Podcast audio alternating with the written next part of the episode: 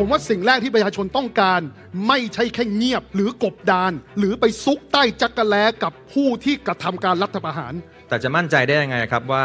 การรัฐประหารนั้นเนี่ยมันเป็นการรัฐประหารจากฝ่ายไหน หรือประชาชนเขาไม่ได้อยากให้ทำไม่ควรจะมีใครที่มีสิทธิ์เหนือประชาชนในการใช้ถนนเพราะว่าถนนเนี่ยเป็นของสาธารณะ ผมเห็นอาจารย์ชาติชาติเลิกลากมากๆนะครับ ผมเข้าใจว่าอาจารย์ชาติชาติคงเข้าใจคำถามนี้ดี แต่อาจารย์ชาติชาติอาจจะไม่กล้าที่จะตอบตรงๆ This is the Standard Podcast. The Secret Sauce. Executive Espresso สวัสดีครับ ผมเคนนักครินทร์และนี่คือ The Secret Sauce Executive Espresso สรุปความเคลื่อนไหวในโลกเศรษฐกิจธุรกิจ แบบเข้มข้นเหมือนเอสเปรสโซให้ผู้บริหารอย่างคุณไม่พลาดประเด็นสำคัญ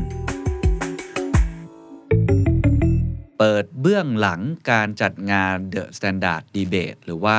Candidate Battle ผู้สมัครผู้ว่ากทมนะครับ รวมถึง 4 บทเรียนที่ผมได้รับ แล้วก็อยากจะส่งต่อไปถึงภาวะผู้นำของคนที่จะมาเป็นพ่อเมืองกทม หรือว่าผู้ว่าราชการกรุงเทพมหานครนะครับ จบลงไปแล้วนะครับ กับงาน The Standard Debate นะครับ ซึ่งต้องบอกว่าเป็นงานที่มีหลากหลายอารมณ์ความรู้สึกมากเลย แต่ผมเชื่อว่าสร้างแรงกระเพื่อม ให้กับสังคมค่อนข้างมากนะครับ ผมเห็นสื่อหลายที่นำประเด็นไปพูดต่อ แล้วก็พวกเราเองก็ได้เห็นฟีดแบ็กนะครับใน Hashtag The Standard Debate ซึ่งขึ้นอันดับหนึ่งประเทศไทยในบางช่วงเวลาด้วยนะครับ ก็หนึ่งก็ต้องขอขอบคุณมาก ๆ นะครับ ที่ให้การตอบรับให้คำติคำชมคำแนะนำต่างๆ มากมายนะครับ ทีมงานก็สัญญาว่าจะน้อมรับคำติคำชมนั้นไป ปรับปรุงแก้ไขพัฒนาต่อในการเลือกตั้งครั้งต่อไปนะครับ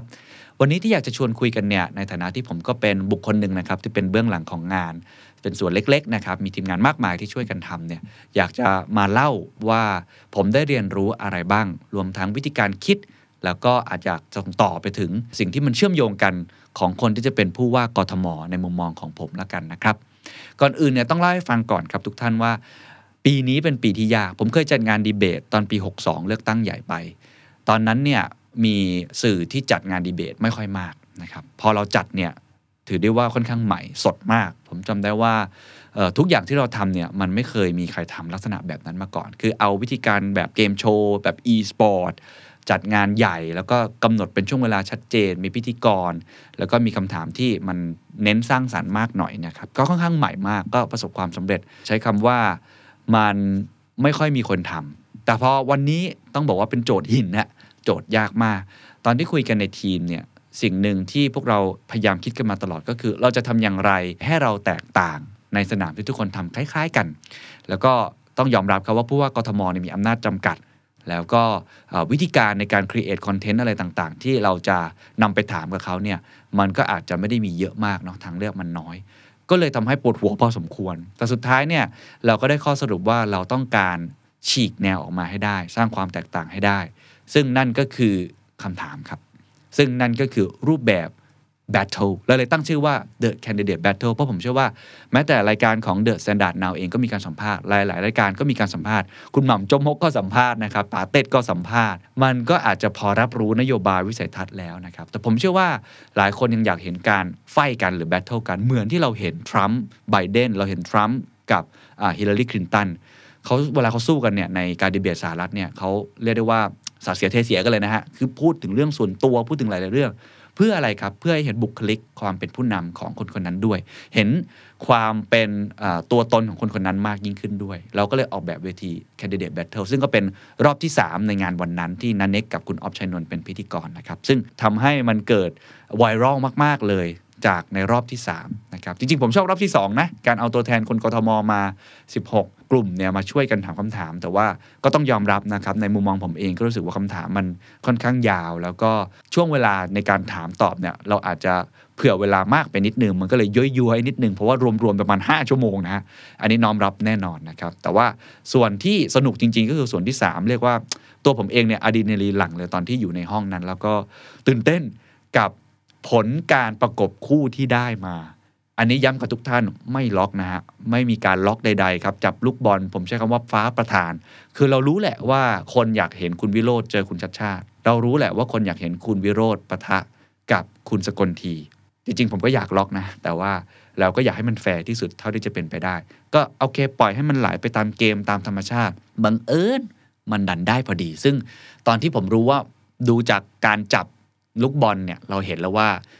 ลูกกลมๆที่เหลือเนี่ยมันเหลืออยู่แค่ไม่กี่ลูกแล้ว โอ้ต้องบอกนะเบื้องหลังทีมงานดีใจกันมากนะผมก็ดีใจกันมากว่าได้เจอกันจริง ๆ ด้วย ส่วนคำถามเองก็ต้องบอกว่าเป็นคำถามจากประชาชน เป็นคำถามที่คัดมาจากแฮชแท็กจริง ๆ แล้วก็คัดมาจากในคอมเมนต์ซึ่งเยอะมากๆนะผมเอา top ๆเลย 6 ข้อเนี่ยมา list แล้วก็ดูว่ามันเป็นคำถามที่มันสร้างสรรค์หรือเปล่าด้วย คือเป็นคำถามที่มันคำตอบที่ได้มันสะท้อนตัวตนหรือเปล่า มันเห็นมุมมองอะไรต่างๆ หรือเปล่า ก็เลยได้มาสองคำถามที่มันกลายเป็นไวรัลสุดท้ายมีนักข่าวไปถามนายกต่อด้วยนะในวันถัดมานะครับสองคำถามนี้ครับคือ 1. ถ้าเกิดการรัฐประหารในระหว่างที่ท่านดำรงตำแหน่งผู้ว่ากทม ท่านจะแสดงภาวะความเป็นผู้นำอย่างไร ในฐานะที่ผู้ว่าราชการกรุงเทพมหานครมาจากการเลือกตั้งของประชาชน ผมว่าสิ่งแรกที่ประชาชนต้องการไม่ใช่แค่เงียบ หรือกบดานหรือไปซุกใต้จักรแล้กับผู้ที่กระทำการรัฐประหาร ก็ต้องฟังเสียงของพี่น้องประชาชนอยู่แล้วนะครับ แต่จะมั่นใจได้ยังไงครับว่าการรัฐประหารนั้นเนี่ยมันเป็นการรัฐประหารจากฝ่ายไหน หรือประชาชนเขาไม่ได้อยากให้ทำนึกออกไหมฮะและสองครับผู้ว่ากทมจะแก้ปัญหารถที่ติดจากขบวนรถนำทางจากคนใหญ่คนโตอย่างไร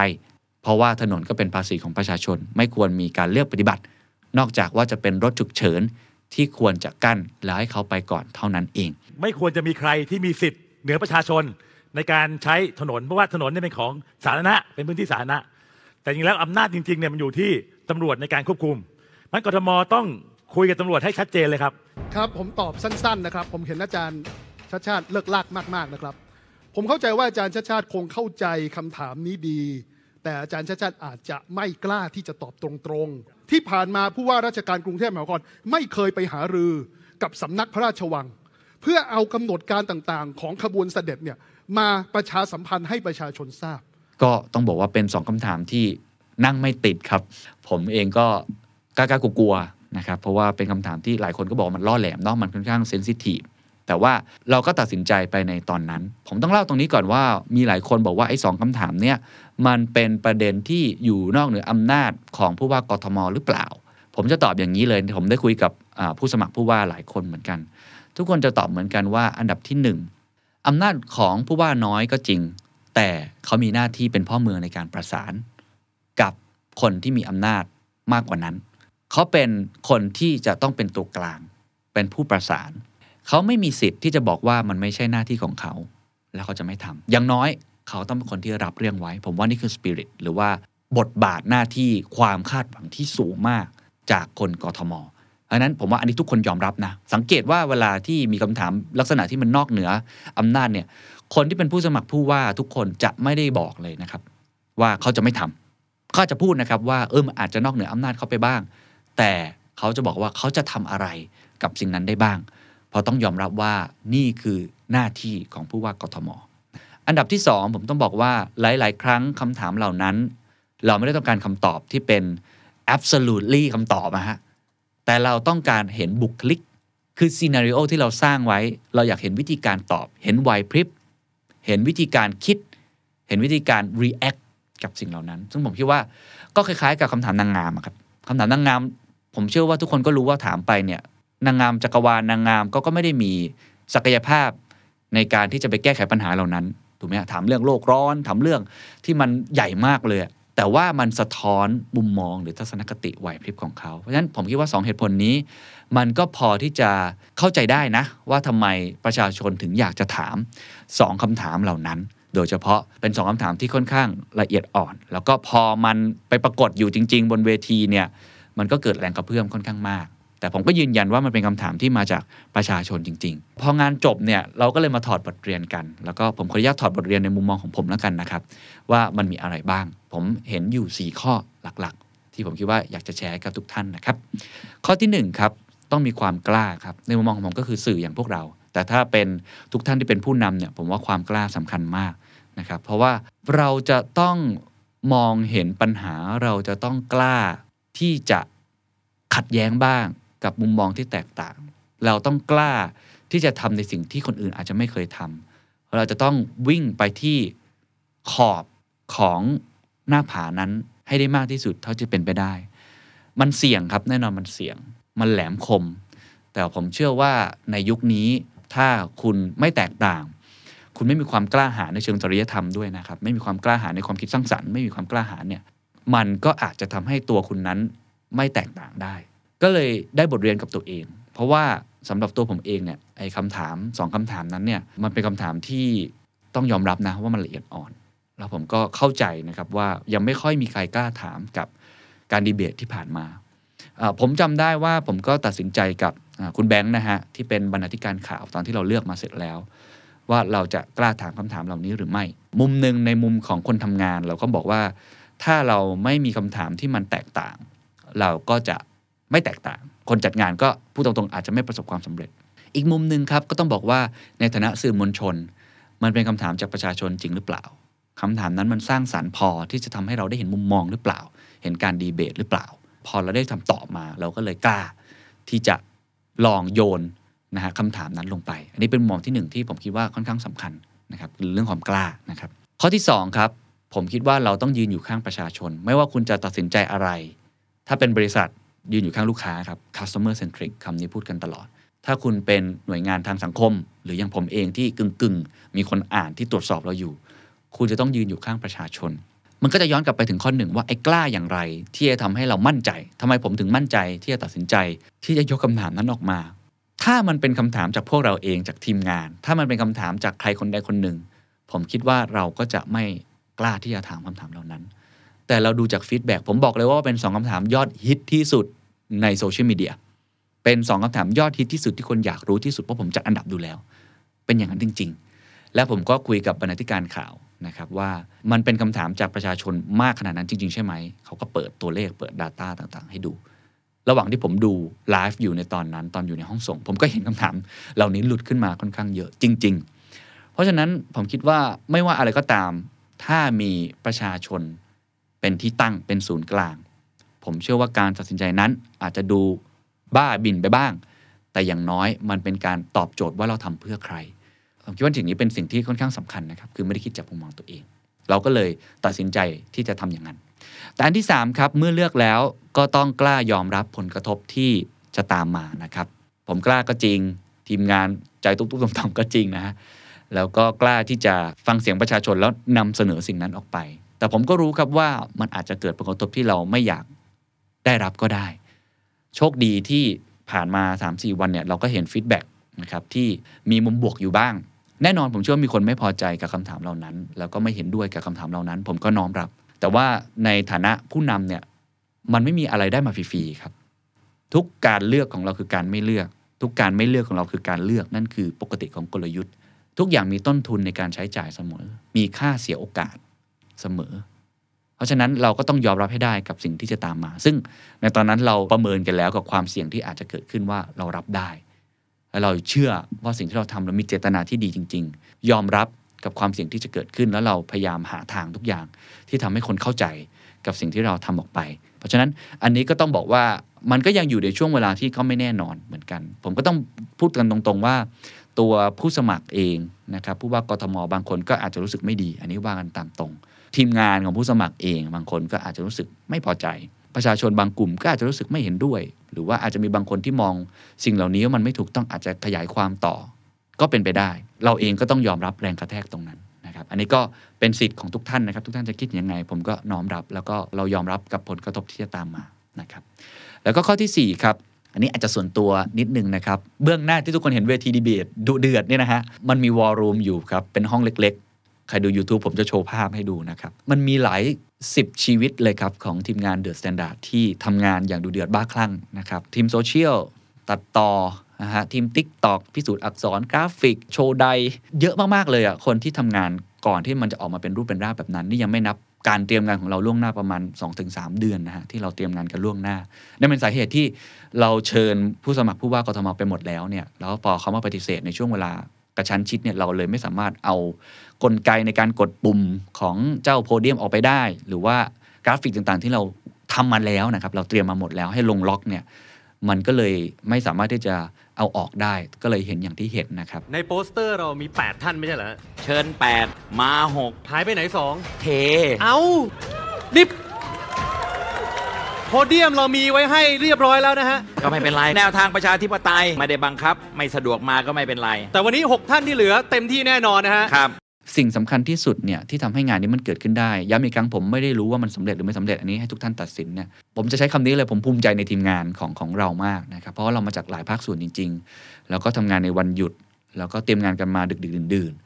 รวมทั้งก็พูดตามตรงมันก็เป็นงานนอกเหนืองาน routine ของพวกเราที่ทำข่าวหรือว่าทำงานอื่น ๆด้วย แต่ทุกคนก็ยินดีที่จะมาช่วยกันนะครับผมคิดว่าอันนี้คือคำว่า team spirit นะครับไม่ใช่แค่ทีมเวิร์กนะ team spirit คือจิตวิญญาณแห่งความเป็นทีม อันนี้เป็นสิ่งที่ผมโชคดีที่ผมเห็นในในตัวทีมงานของผมนะครับ แล้วก็สิ่งสำคัญที่สุดผมว่าที่ทำให้มันบอนกันได้หรือว่าเกี่ยวโยงต่อเนื่องกันได้เนี่ยมันเกิดจากการที่เรามองเห็นเป้าหมายเดียวกัน ก็คือเราอยากประสบความสำเร็จในการจัดงานในครั้งนี้ อันที่สองเนี่ยถามว่าประสบความสำเร็จไปเพื่ออะไรเรามี purpose ครับ เราอยากจะ stand up for the people เนาะอยากจะเป็นสื่อที่ยืนอยู่ข้างประชาชนจริง ๆ สร้างสรรค์ แล้วก็ให้ข้อมูลที่เขาเอาไปตัดสินใจต่อได้ทำให้มันเกิดเมจิกโมเมนต์ต่างๆ นานาในในการจัดงานในวันนั้น ผมย้ำอีกครั้งมันมีความผิดพลาดเกิดขึ้นมากมายครับ แล้วมันก็มีสิ่งที่เราไม่พอใจนะ มันมีสิ่งที่เราเสียดายอะไรอยู่เต็มไปหมด แล้วผมเชื่อว่าหลายท่านก็คงจะมีคำติคำชมนะ แต่ว่านี่ก็เป็นบทเรียนที่ผมได้รับมาละกันนะครับ โดยเฉพาะข้อ4เนี่ยผมคิดว่านี่คือสิ่งที่มีค่ามากกับทีมสปิริต ซึ่งก็คงต้องรักษามันไว้ต่อไปในการทำงานข้ามแผนกแบบนี้ได้ จบงานก็จบนะ อาจจะเถียงกันบ้างทะเลาะกันบ้างเป็นเรื่องปกตินะครับ เห็นไม่ตรงกันบ้าง แต่ทุกคนเอางานเป็นตัวตั้งนะครับ จาก 4 ข้อนั้นครับ ผมอยากจะส่งต่อละเพราะว่ามันช่างบังเอิญเสียเหลือเกินครับ กับบทเรียนที่ได้มาเนี่ย ผมรู้สึกว่ามันน่าจะ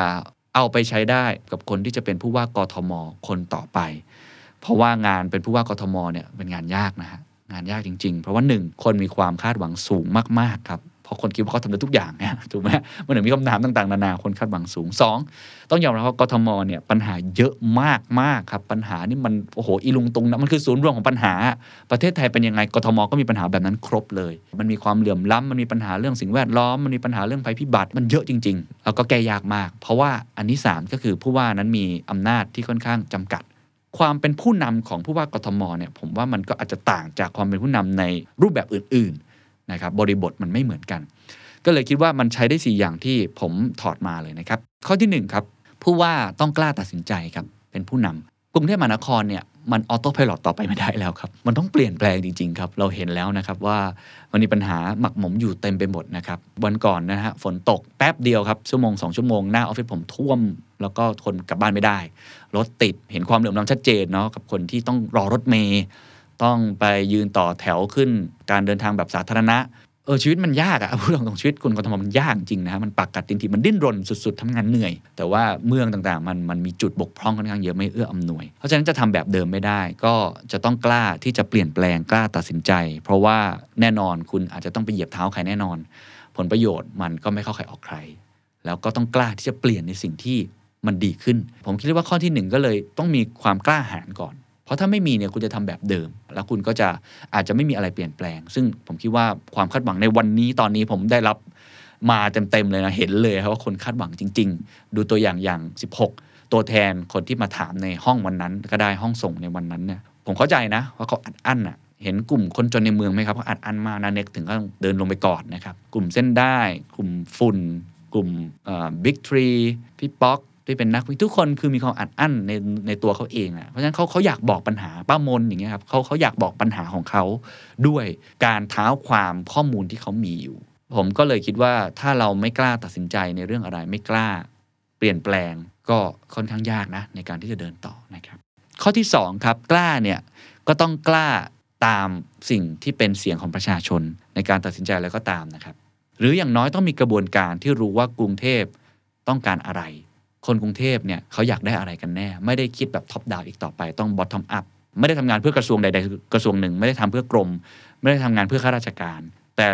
ทำงานเพื่อประชาชนนะครับแล้วก็อย่างที่บอกคำว่านี่ไม่ใช่หน้าที่ของผมอำนาจผมไม่มีอันนี้มันมันไม่ควรเกิดขึ้นอยู่แล้ว คุณต้องรับเรื่องไว้ก่อน แล้วก็ทำได้ไม่ได้อีกเรื่องหนึ่งก็ต้องบอกเหตุผลไป แต่ว่าผมว่าผู้ว่าคนใหม่คงจะต้องมีกระบวนการในการรับฟังที่ดีกว่านี้มาก ๆเลยล่ะครับ ต้องมีมากๆต้องเชื่อมโยงนะ กับภาคประชาสังคม กลุ่ม NGO ต่างๆสถาบันการศึกษาต่างๆ ซึ่งผมคิดว่าคุณกทมพร้อมที่จะส่งเสียงมากๆ ผมเห็นการตื่นตัวนะ ของคุณกทมมากๆนะ ตั้งแต่ตั้งแต่ผมเคยเห็นมาอาจจะว่าไงก็ได้นะ คืออาจจะเป็นการเลือกตั้งครั้งแรกในรอบ 9 ปีด้วยนะครับ คนตื่นตัวมากๆ แล้วก็มันเป็นสิ่งที่ผู้ว่าคนใหม่คงจะต้องเป็น active listener จริง ๆ แล้วก็ไม่ใช่แค่ฟังแบบเดินไปฟังตามบ้านอย่างเดียวตามชุมชน แต่ต้องมีเครื่องมือ เพราะว่าคนมันเยอะอยู่กันเป็นหลักล้านคนเนี่ยคุณจะต้องมีเครื่องมือในการฟังใช้เทคโนโลยีเข้ามา เพื่อให้คุณได้รับรู้สิ่งที่ประชาชนต้องการจริง ๆ แล้วก็ได้เขาไปคุยกับเขาจริง ๆ ด้วยกล้าตัดสินใจตามเสียงของประชาชนอันนี้สำคัญ 3 ครับแน่นอนครับผู้ว่าฮะมีเวลาไม่นานนะครับมีแค่ 4 ปีเองเท่านั้นเอง เพราะฉะนั้นเขาต้อง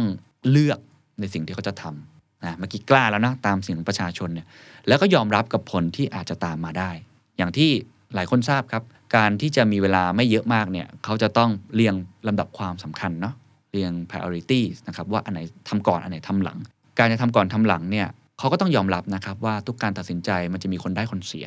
มันไม่มีทางหรอกนโยบายที่แบบมันสุดยอดนะครับมันไม่มีอะฮะทำแล้วทุกคนได้เหมือนกันหมดเนี่ยไม่มีทาง ทุกนโยบายมันจะกระทบใครคนใดคนหนึ่งเสมอเสมอ มีได้ก็มีเสียคำถามก็คือการตัดสินใจในครั้งนั้นที่มาจากเสียงประชาชนเนี่ยเขากล้ายอมรับผลกระทบที่จะตามมา หรือมีวิธีการในการเยียวยา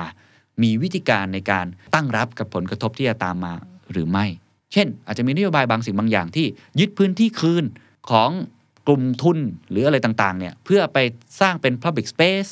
พื้นที่ให้กับกลุ่มคนเปราะบาง สมมติคนพิการ คนที่มีรายได้น้อยสมมตินะแน่นอนมันก็ต้องเกิดความ ไม่พอใจกับคนที่เสียผลประโยชน์ อาจจะเป็นนักธุรกิจหรือกลุ่มนายทุนอะไรอย่างนี้ต่างๆ เขาจะตัดสินใจทำสิ่งนั้นอย่างไรให้มันไหลลื่นมากที่สุดทำอย่างไรที่จะยอมรับกับผลกระทบที่จะตามมา มันก็เลยต้องอมีการเรียง priorities แล้วก็ยอมรับกับความเสี่ยงที่จะเกิดขึ้นได้นะครับส่วนข้อสุดท้ายข้อที่ 4 ก็คือคำว่า team spirit ที่ผมเล่าไปนะครับ ซึ่งผมว่า โอ้โห